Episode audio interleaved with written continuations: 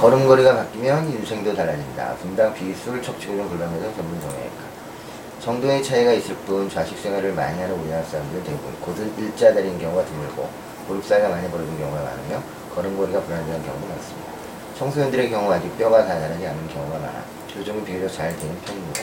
우주선은 궤도를 0.1도만 이탈해도 멀리 가면 갈수록 이탈 각도가 엄청나게 벌어집니다.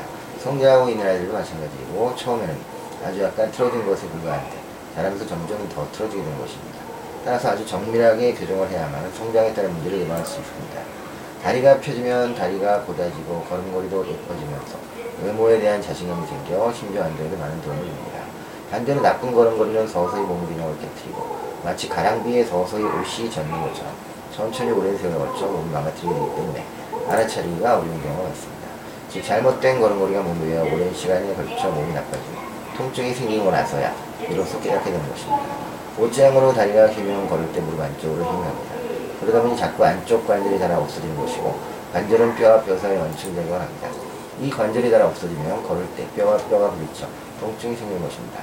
퇴행성 감염 환자가 인공관절 수술 후 통증이 지속되는 경우 걸음걸이를 한번 점검해 보는 것이 좋습니다.